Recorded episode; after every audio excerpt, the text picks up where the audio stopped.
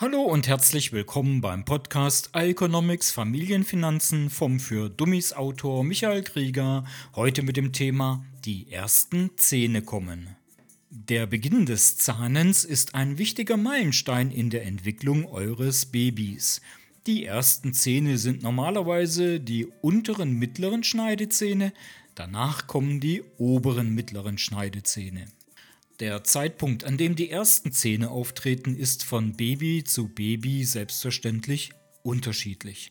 Normalerweise kommen die ersten Zähne zwischen dem vierten bis siebten Lebensmonat. Manchmal können die Zähne auch erst viel später kommen, was kein Grund zur Sorge ist, solange sich euer Kind gut entwickelt.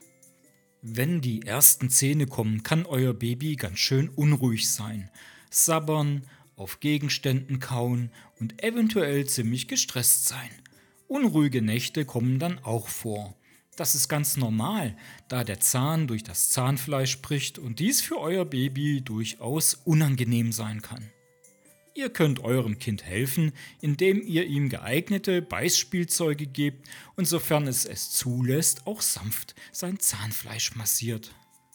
Körperliche Nähe ist in dieser Phase besonders wichtig und gegen den Sabber hilft ein Lätzchen. Im Kühlschrank gekühlte Beißringe helfen, wenn euer Baby das auch in den Mund nimmt. Ist das Zahnfleisch geschwollen, helfen Salben aus der Apotheke. Bildet sich aber Eiter oder eine Zyste oder bekommt es Fieber, heißt es auf zum Onkel Doktor. Viele Leute sagen ja, dass es auch eine gute Zeit sei, nun mit der Zahnpflege zu beginnen.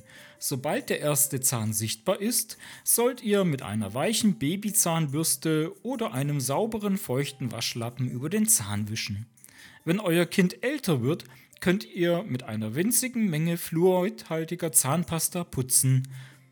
Unser Zahnarzt sieht das gelassen denn im ersten Jahr sind die Zähne des Babys ohnehin gut geschützt und Süßigkeiten und Fruchtzucker gibt es ja auch noch nicht.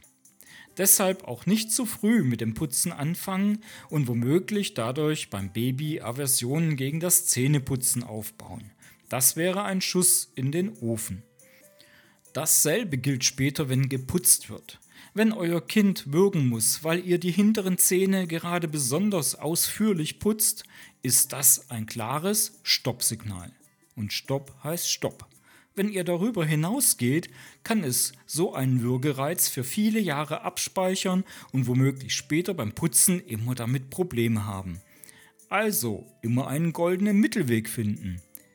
Was aber gar nicht geht, ist nach dem abendlichen Putzen noch etwas essen. Das fangt bitte niemals an. Nach dem Putzen gibt es nur noch Wasser zum Trinken.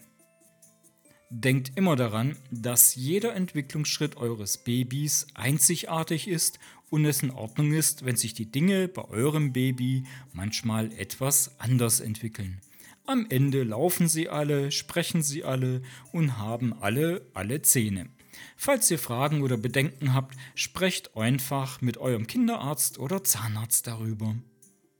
Falls ihr das Thema aus diesem Podcast nachlesen wollt, könnt ihr das wie immer auf der Webseite im Blog auf ieconomics.de slash Familienfinanzen. Bis dahin.